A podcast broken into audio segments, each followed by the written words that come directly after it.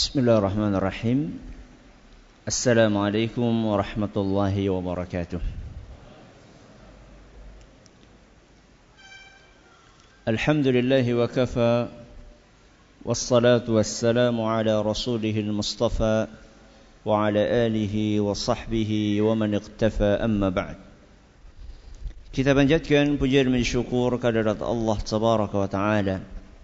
Pada kesempatan malam yang berbahagia kali ini, kita kembali diberi kekuatan, kesehatan, hidayah serta taufik dari Allah Jalla wa Ala.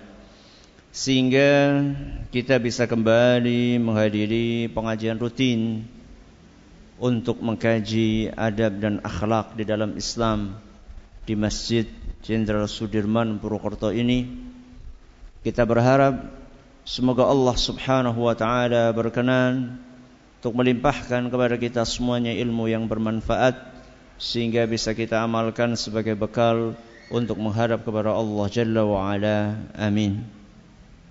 Salam dan salam semoga senantiasa tercurahkan kepada junjungan kita Nabi besar Muhammad sallallahu alaihi wasallam kepada keluarganya, sahabatnya dan umatnya yang setia mengikuti tuntunannya hingga di akhir nanti. Para hadirin dan hadirat sekalian yang kami hormati dan juga segenap pendengar radio Insani via streaming di mana pun anda berada dan juga para pemirsa Surau TV dan Yufi TV yang semoga senantiasa dirahmati oleh Allah Azza wa Jal.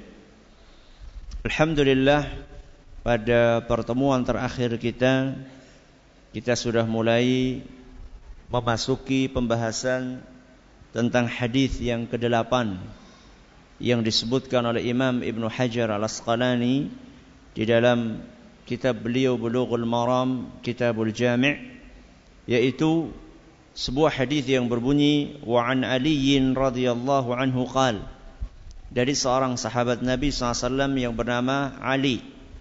Siapa? Ali bin Abi Talib radhiyallahu anhu. Semoga Allah meridai beliau qala beliau berkata qala Rasulullah sallallahu alaihi wasallam. Rasulullah sallallahu alaihi wasallam bersabda yujzi'u 'anil jama'ati idza marru an yusallima ahaduhum. Apabila ada rombongan lewat apabila ada rombongan lewat mereka melewati orang lain maka diperbolehkan untuk salah satu di antara rombongan itu mengucapkan salam dan yang lainnya tidak mengucapkan boleh. Jadi kalau ada rombongan lewat 10 orang, kemudian ada satu orang, tiga orang duduk di samping jalan, dari 10 orang ini kalau ada satu orang yang mengucapkan cuma satu orang saja dari berapa? Sepuluh yujzi'u boleh. Bo, boleh. Ini adalah berbicara tentang orang yang mengucapkan salam. Nabi SAW melanjutkan wa yujzi'u 'anil jama'ati an yarudda ahaduhum. Apabila kasusnya berbeda, yang rombongan adalah yang disalami seperti kondisi seperti majelis ini saya yang salam satu orang sedangkan jenengan rombongan yang disalami maka kata Nabi SAW yujzi'u anil jama'ati an yarudda ahaduhum. Kalau satu orang sudah menjawab maka boleh. Boleh dari sekian banyak yang jawab cuma satu orang. Rawahu Ahmad wal Baihaqi, hadis riwayat Ahmad dan Imam Al Baihaqi. Hadis riwayat Imam Ahmad dan Al Baihaqi. Kemarin kita sudah mulai membahas tentang apa? Biografi. Biografinya siapa? Ali bin Abi Thalib. Siapa nama aslinya? Lupa. Siapa? Asad Nama aslinya siapa? Asad. Kemudian diganti sama bapaknya yaitu Abu Talib menjadi Ali. Sekarang kita akan mulai membahas tentang hadis ini dan insya Allah kita tidak berpanjang lebar untuk mengkaji hadis ini satu pertemuan insya Allah selesai malam hari ini karena memang e, sebenarnya kita pernah membahas secara global tentang hadis ini dahulu ketika kita berbicara tentang hak-hak sesama apa muslim. Jadi hadis ini sebelumnya kita membahas isinya pertama hadis ini sahih atau tidak. Para ulama berbeda pendapat dalam menilai hadis ini. Sebagian ulama menilai hadis ini dhaif. Dan sebagian ulama menilai hadis ini hasan, bisa dipakai. Nah, bisa di bisa dipakai.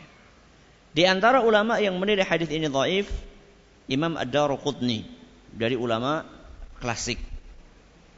Siapa yang menilai sahih Ustaz atau yang menilai kuat? Antara lain adalah Imam Ad-Diya Al-Maqdisi.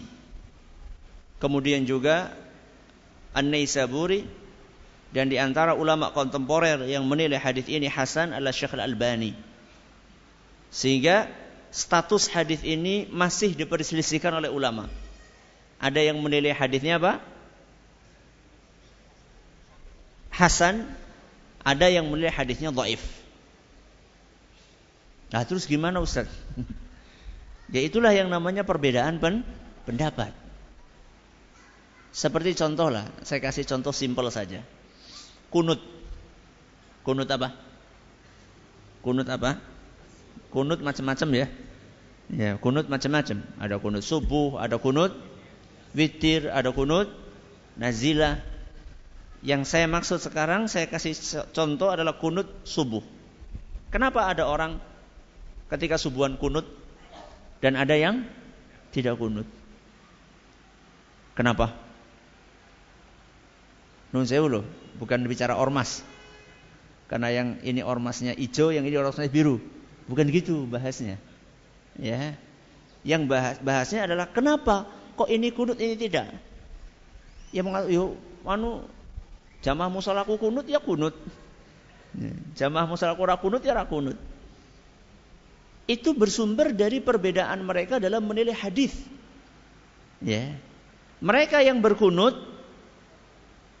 berpegang dengan pendapat ulama yang mengatakan hadis kunut subuh yang diriwayatkan oleh Imam Abu Dawud mazala Rasulullah sallallahu alaihi wasallam yaqnutu fil fajri hatta faraqad dunya bahwasanya Rasulullah sallallahu alaihi wasallam beliau masih terus kunut di salat subuh sampai beliau wafat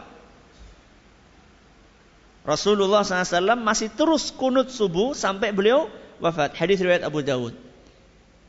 Hadis ini sebagian ulama menilainya sahih dan sebagian ulama menilainya dhaif.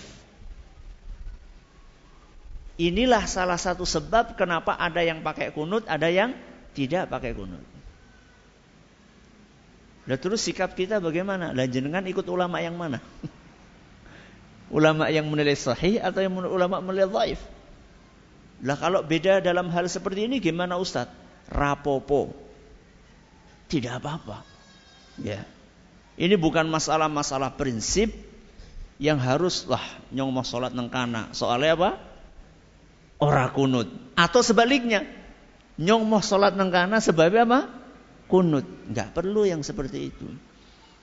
Ini perbedaan dari dulu. Dan ini contoh perbedaan pendapat yang perlu saling mentoleransi. Ya.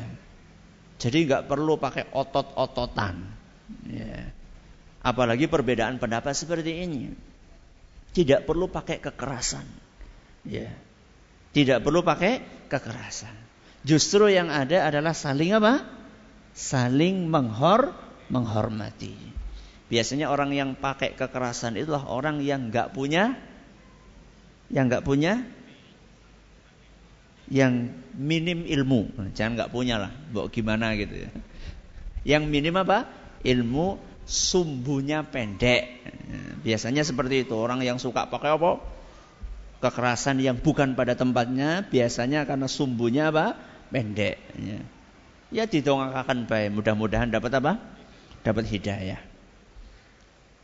Jadi karena ada perbedaan penilaian itulah kemudian ada sebagian ulama pakai kunut, ada yang tidak. Nah hadis ini yang akan kita pelajari saat ini itu juga akan menghasilkan perbedaan hukum nantinya. Ya. Bagi mereka yang menganggap bahwa hadis ini dhaif, maka mereka akan berpendapat wajib semuanya jawab. Gak cukup hanya satu orang. Ya, jadi kalau misalnya saya mengucapkan salam, assalamualaikum, kemudian yang jawab di sini misalnya ya, misalnya yang hadir di sini adalah e, berapa? Berapa nih kira-kira? 500 misalnya. Yang hadir 500 misalnya. Ternyata yang jawab 499. satu orang enggak enggak jawab. Maka yang satu orang ini dosa apa tidak? Dosa. Ini kalau pakai pendapat ulama yang ini hadisnya dhaif ini. Tadi barusan kita pelajari hadisnya dhaif. Pokoknya semuanya wajib menjawab, enggak cukup diwakili satu orang. Tapi kalau misalnya mau pakai pendapat ulama yang mengatakan hadisnya sahih, ya, maka 500 orang ini kalau satu orang sudah jawab, berarti yang 400 berapa tadi? 99 sudah cukup ya, diwakili oleh satu orang. Milih sing di. Ya bukan masalah milih Ustaz. ya. Inilah sekedar wawasan buat kita bahwa para ulama kita itu ketika berpendapat mereka tidak ngasal. Ya. Para ulama kita ketika berpendapat mereka tidak ngasal, mereka punya dalil. Nah sekarang itu hanya sekedar gambaran sedikit kita akan berbicara tentang hukum yang dikandung oleh hadis ini. Hadis ini sebagaimana yang tadi kita dengar berbicara tentang etika salam. Baik orang yang salam maupun orang yang menjawab salam. Baik orang yang mengucapkan salam maupun orang yang menjawab salam. Nah, kita akan sedikit mengulang apa yang sudah kita pelajari pada beberapa pertemuan yang lalu bahwa para ulama ketika berbicara tentang hukum salam, mereka membedakan antara orang mulai salam dengan orang menjawab salam. Jadi ada dua poin. Yang pertama hukum apa? Salam. Yang kedua hukum menjawab salam. Perhatikan baik-baik. Hukum mengucapkan salam. Hukum mengucapkan salam. Banyak ulama yang menukil ijma. Banyak ulama yang menukil ijma seperti Al-Imam Ibnu Abdul Bar, Imam Ibnu Hazm, Imam Al-Qurtubi, Ibnu Taimiyah yang menukil ijma bahwa mengucapkan salam awal mengucapkan salam, memulai mengucapkan salam hukumnya sunnah.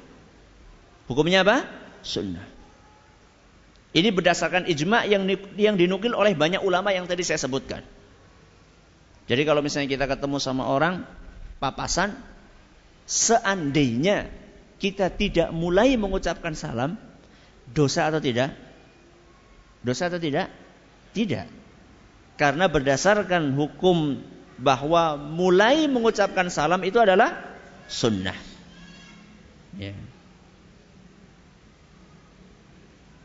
Ini menurut ijma yang dinukil oleh beberapa ulama yang saya sebutkan tadi. Walaupun ada sebagian ulama mengatakan wajib, ada sebagian ulama mengatakan wajib seperti ulama Hanafiyah. Akan tetapi wallahu alam apakah perbedaan ini dianggap atau tidak? Karena banyak ulama yang menukil ijma bahwa memulai mengucapkan salam itu hukumnya apa? Sunnah. Nah sekarang bagaimana hukum menjawabnya? Kalau tadi mulai mengucapkan salam, hukumnya apa? Sunnah. Menjawab salam, ya, menjawab salam, hukumnya adalah wajib. Hukumnya adalah wajib. Bahasa lain dari wajib apa? Far far fardu. Makanya sholat lima waktu adalah sholat fardu. Yeah. Kita ulangi. Mulai mengucapkan salam apa hukumnya? Sunnah. Menjawab salam hukumnya apa? Wajib atau fardu. Fardu itu kan ada dua. Fardu apa? Ain sama fardu kifayah. Yang mana? Yang ain apa yang kifayah? Sebelum ain atau kifayah? Bedanya apa sih ain sama kifayah? Ain itu nam ain itu artinya person. Hmm. Ain itu artinya person, masing-masing itu artinya ain. Berarti kalau fardu ain itu adalah masing-masing muslim wajib itu namanya fardu ain. Contoh solat. Apa? Solat. Solat apa? Maghrib. Solat lima waktu. Hukumnya apa? Fardu ain wajib atas setiap person muslim yang sudah akil balik ya. Wajib. Tidak ada yang namanya sholat perwakilan. Ya kadang-kadang pak mau masjid itu aku titip salam bela salam. Salam mengsapa malaikat apa? Ya. Gak ada. Ini namanya fardu apa? Ain kalau fardu kifayah, ya fardu apa? Kifayah. Kifayah itu artinya cukup. Apa? Cukup. Fardu kifayah itu maksudnya adalah kalau sudah ada yang melakukan satu saja, maka kewajiban itu gugur atas yang lainnya. Kewajiban itu gugur atas yang lainnya. Contoh. Contoh yang sering disebutkan oleh para ulama adalah menguburkan jenazah. Apa? Menguburkan jenazah. Hukumnya apa? Fardu kifayah. Berarti kalau ada orang satu kampung jumlahnya seribu orang, ada satu orang meninggal di antara mereka, kemudian yang ngubur cuma berapa orang? Satu orang ya Kebangetan temen. Berapa? Sepuluh? Ya lumayan lah sepuluh ya. Mulai dari apanya? Galinya, gotongnya, ya. masuk akal lah sepuluh lah ya. Maka kalau sudah ada sepuluh orang ini ngubur, maka kewajiban untuk mengubur jenazah sudah gugur dari berapa sisanya? 900 90 orang penduduk kampung itu. Lah terus kalau nggak ada satu pun ustadz yang mau ngubur, dosa semuanya. Dan semuanya repot karena bau, bau apa? Bau mayat. Ya. Ini bedanya antara fardu ain sama fardu apa? Kifayah. Nah sekarang tadi kita sampaikan Hukum mulai mengucapkan salam apa? Sunnah. Hukum menjawab salam hukumnya fardu atau wajib. Wajib bahasa lainnya fardu. Dan tadi kita sampaikan fardu ada dua. Ada fardu ain dan fardu kifayah. Pertanyaannya, menjawab salam itu wajib yang mana? Fardu ain apa fardu kifayah? Ain apa kifayah? Terjadi perbedaan pendapat di antara jamaah Masjid Jinsud. Jawabannya tergantung situasi dan kondisi. Situasi dan kondisi apa Ustadz?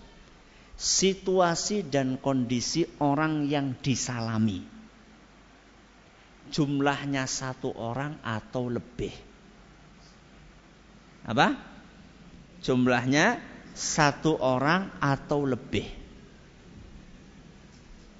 Kalau jumlahnya satu orang, maka fardu ain. Kalau jumlahnya lebih dari satu orang atau rombongan, maka hukumnya fardu kifayah menurut mayoritas ulama.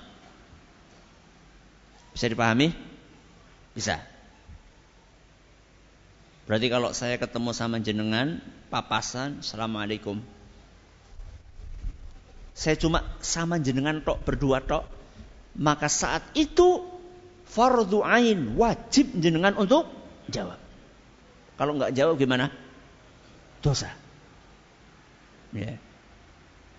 Maka jangan mudah-mudah untuk tidak menjawab apa? Salam.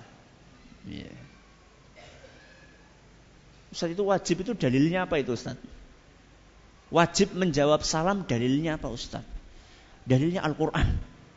Dalilnya Al-Quran. Dalam surat An-Nisa ayat 86. Surat apa? An-Nisa ayat 86. Dalam surat An-Nisa ayat 86 Allah Subhanahu wa taala berfirman, "Fa wa idza huyyitum bitahiyyatin kalau kalian disalami kalau kalian disalami fahayyu bi ahsana minha aw rudduha kalau kalian disalami maka jawablah salam itu dengan yang lebih baik atau minimal sama. Apa bunyi ayatnya? Kalau kalian disalami, maka jawablah dengan jawaban yang lebih baik atau minimal sama. Jawaban yang lebih baik kita pernah bahas dahulu. Kalau orangnya Assalamualaikum. Yang lebih baik jenengan apa? Waalaikumsalam warahmatullahi wabarakatuh. Minimalnya apa? Waalaikumsalam. Ya, minimal, itu minimal. Assalamualaikum. Ah. Orang nana gue. Ranana.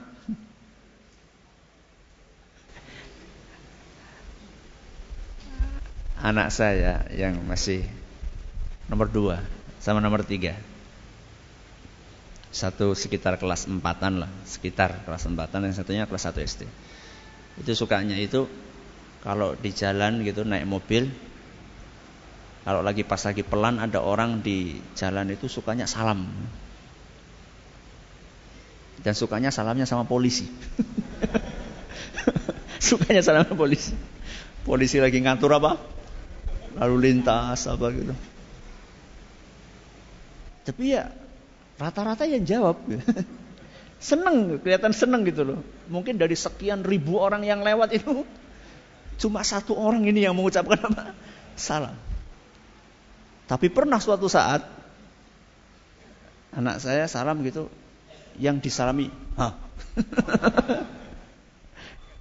Gak tahu kaget apa nggak paham karena apa gitu loh. Cerita setelah itu pulang sama, bi tadi ada kita salam jawaban cuma ha gitu. Itu nggak masuk kategori dalam ayat ini. Ya, nggak masuk kategori dalam ayat ini. Ayat ini jawablah dengan jawaban yang lebih baik atau minimal sama. Ini ayat dijadikan dalil oleh para ulama antara Imam Ibnu Abdul Bar tentang wajibnya menjawab apa? Salam. Perhatikan baik-baik ayat ini. Apabila kalian disalami, maka jawablah dengan salam yang lebih baik atau minimal sama. Ada nggak jenengan melihat kata-kata wajib di dalam ayat ini? Ada? Ada nggak? Cuma ada kata jawablah. Jawablah. Kok para ulama menyimpulkan wajib? Padahal di sini cuma mengatakan apa? Jawablah. Jawablah kan bisa jadi ya monggo anjuran gitu. Sebaiknya dijawab. Tapi kok dari mana ulama kemudian menyimpulkan wajib? Karena ketika kita dapat perintah, jawablah. Ini perintah atau bukan? Perintah. Siapa yang memerintahkan? Allah.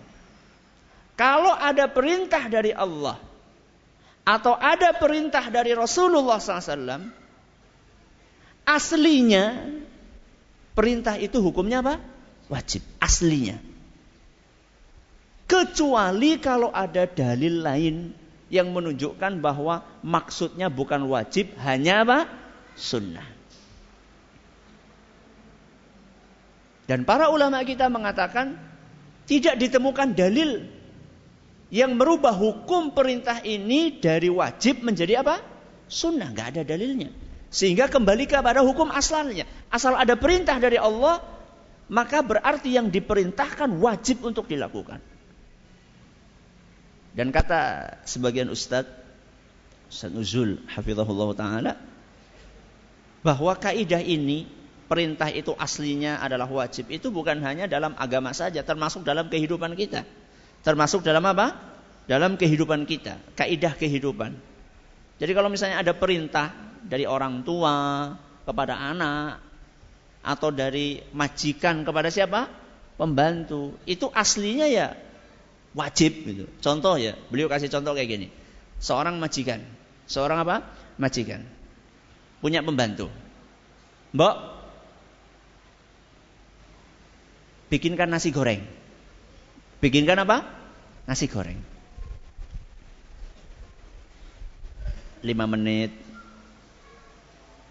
10 menit,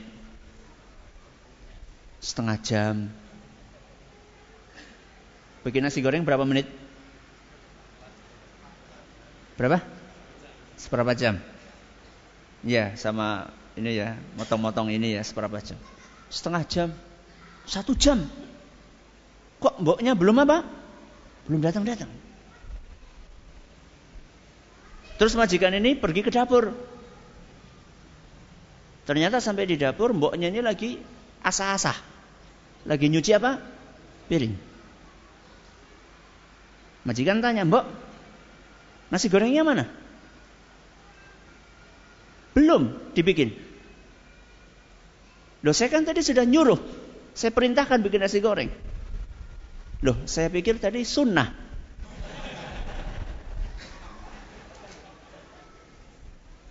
Bisa diterima nggak? Bisa diterima nggak? Enggak. Perintah itu aslinya apa?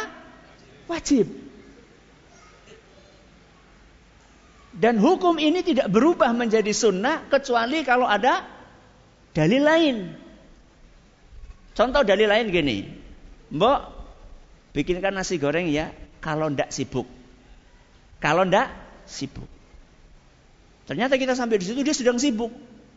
Berarti ya sifatnya apa? Anjuran.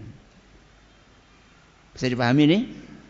Nah sekarang perintah dari Allah Ketika kalian disalami jawablah Ini perintah dari Allah Aslinya adalah wajib ya.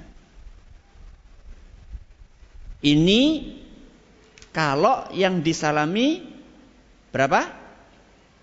Satu orang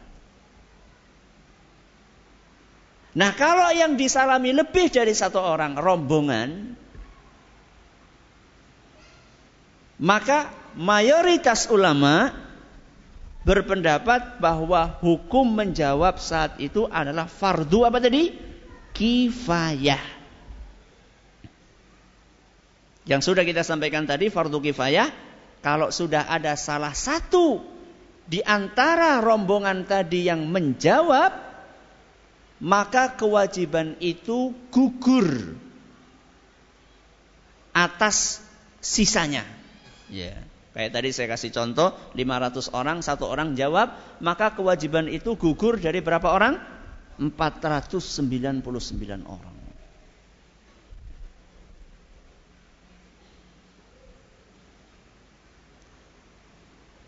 Dalilnya apa? Kok dibedakan antara satu orang dengan apa? rombongan. Kok dibedakan antara satu orang dengan rombongan? Padahal ayat Al-Quran tadi bedakan nggak antara satu orang sama rombongan? Surat apa tadi? Anisa ayat berapa? Berapa? 86 ya. Tadi kan dalam An-Nisa ayat 86 Allah cuma mengatakan apa? Kalau kalian disalami, jawablah. Ayat ini berlaku baik yang disalami satu orang maupun rombongan. Kenapa ulama kemudian membedakan ketika kasus yang disalami itu rombongan jadi fardu apa? Kifayah. Mereka berdasarkan hadis yang sedang kita pelajari ini. Bisa dipahami? Dalil mereka hadis yang sedang kita pelajari ini. Hadis nomor 8 dari Kitabul Jami' Bulughul Maram. Yaitu potongan yang kedua wa yujzi'u 'anil jama'ati an yarudda ahaduhum. Kalau ada serombongan disalami maka diperbolehkan salah satu di antara mereka untuk menjawab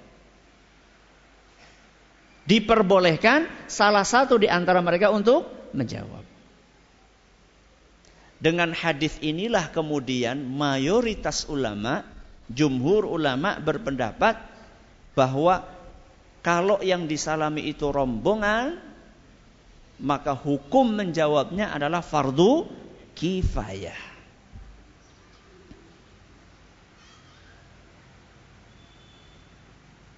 Kewajiban gugur atas yang lainnya. Berarti yang lainnya nggak perlu jawab. Pertanyaannya, kalau sudah gugur berarti nggak perlu jawab. Perlu atau tidak? Perlu atau tidak? Tetap perlu. Ya. Cuman kalau nggak jawab nggak dosa gitu saja. Perlu menjawab. Kenapa Ustadz? Karena dengan kita menjawab semuanya, tujuan salam. Salam ibadah bukan? Ibadah. Ibadah itu dalam agama kita ada tujuannya. Ada maksudnya. Kenapa disuruh sholat? Kenapa disuruh puasa? Tujuannya apa? Ini kita harus paham.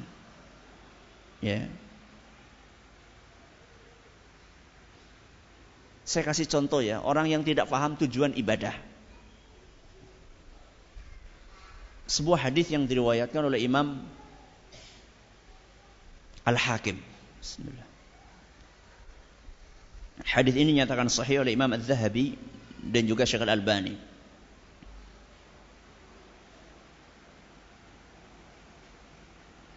Ketika ada seorang lapor kepada Nabi SAW. Seorang lapor kepada Nabi SAW.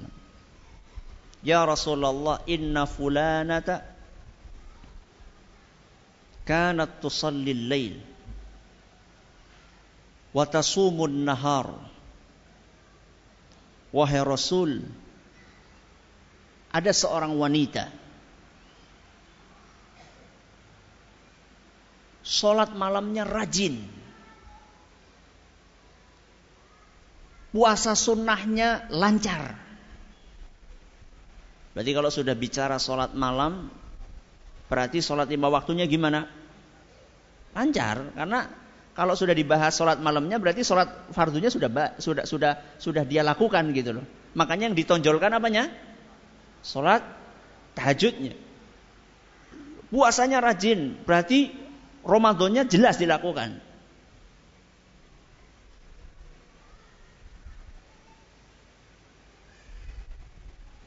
Illa annaha Kekurangannya satu wahai Rasul.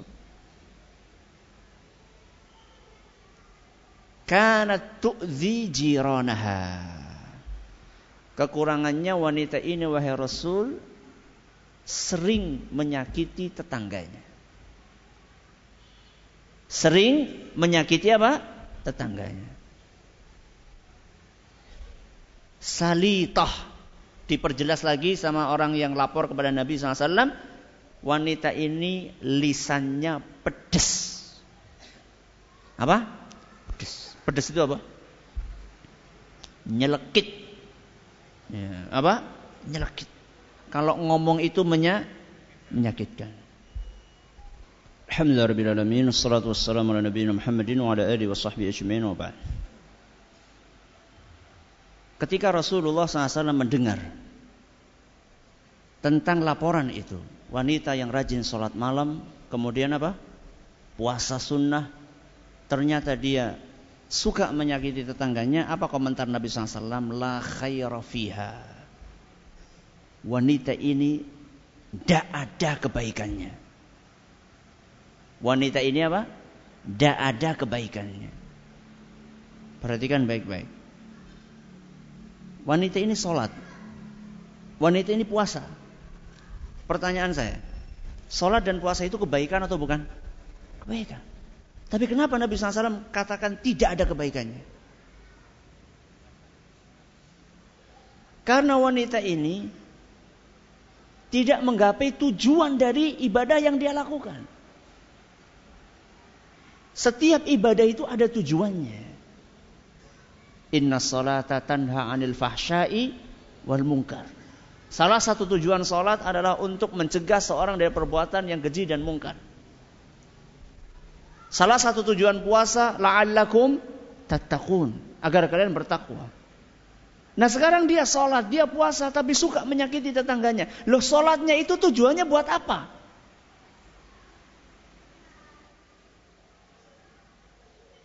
Bukan berarti setelah ini, lah Ustaz besok saya nggak usah apa? Sholat aja kalau gitu. Ya bukan. Kita perbaiki sholatnya sampai kita bisa mencapai tujuannya. Nah sekarang salam, ibadah atau bukan? Ibadah. Apa tujuannya salam? Salah satu tujuannya disebutkan dengan tegas sekali dalam hadis riwayat Muslim.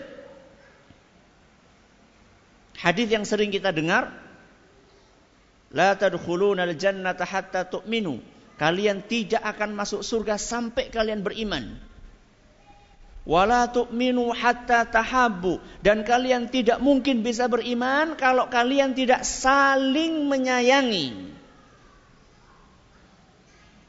Terus Nabi kelanjutannya apa? Awala adullukum ala syai'in idza fa'altumuhu tahabbtum. Maukah kalian kutunjukkan suatu amalan seandainya kalian lakukan amalan ini maka kalian akan saling menyayangi. Kemudian Nabi SAW mengatakan afsus salama bainakum tebarkanlah salam di antara kalian. Berarti salah satu tujuan utama salam apa tadi? Menumbuhkan kasih sayang. Pertanyaan saya. Kalau saya salam 500 orang yang jawab cuma satu orang. Timbul rasa kasih sayang? Timbul? Sama yang satu orang itu? Sama yang sisanya? Ya. Justru yang ada di dalam hati adalah perasaan apa? Kiwong lagi pada sariawan kabeh. Atau buruk sangka. Atau buruk sangka.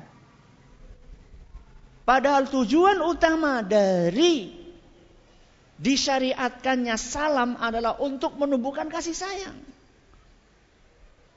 Maka jangan sampai jangan sampai dengan alasan ah fardu kifayah.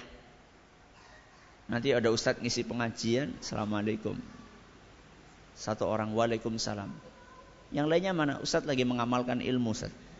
Kemarin baru ngaji hukumnya apa? Fardu kifayah. Ya.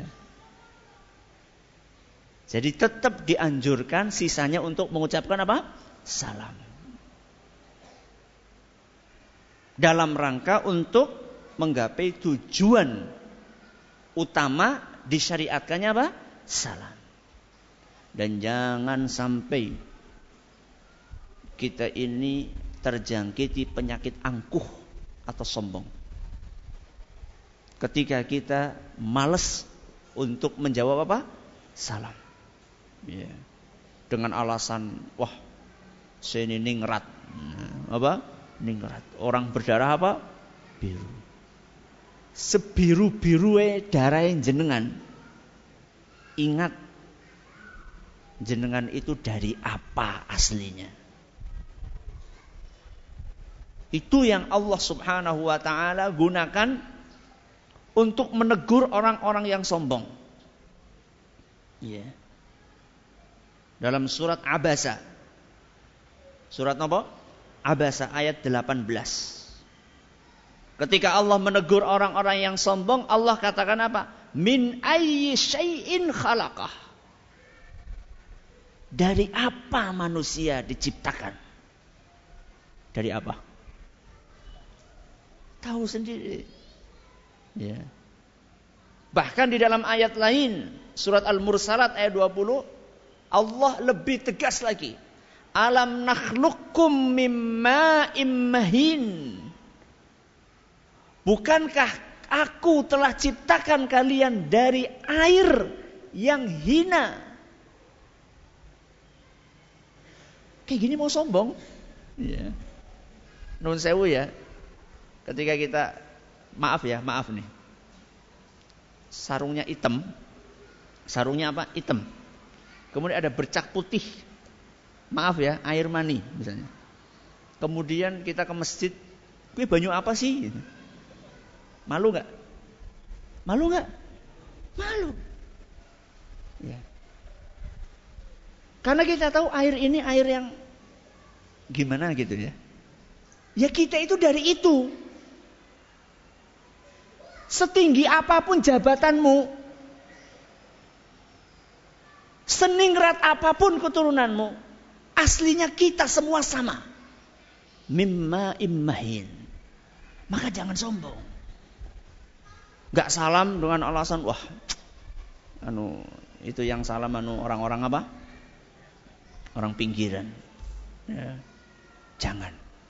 Kita tidak lebih istimewa dibandingkan Rasulullah Sallallahu Alaihi Wasallam.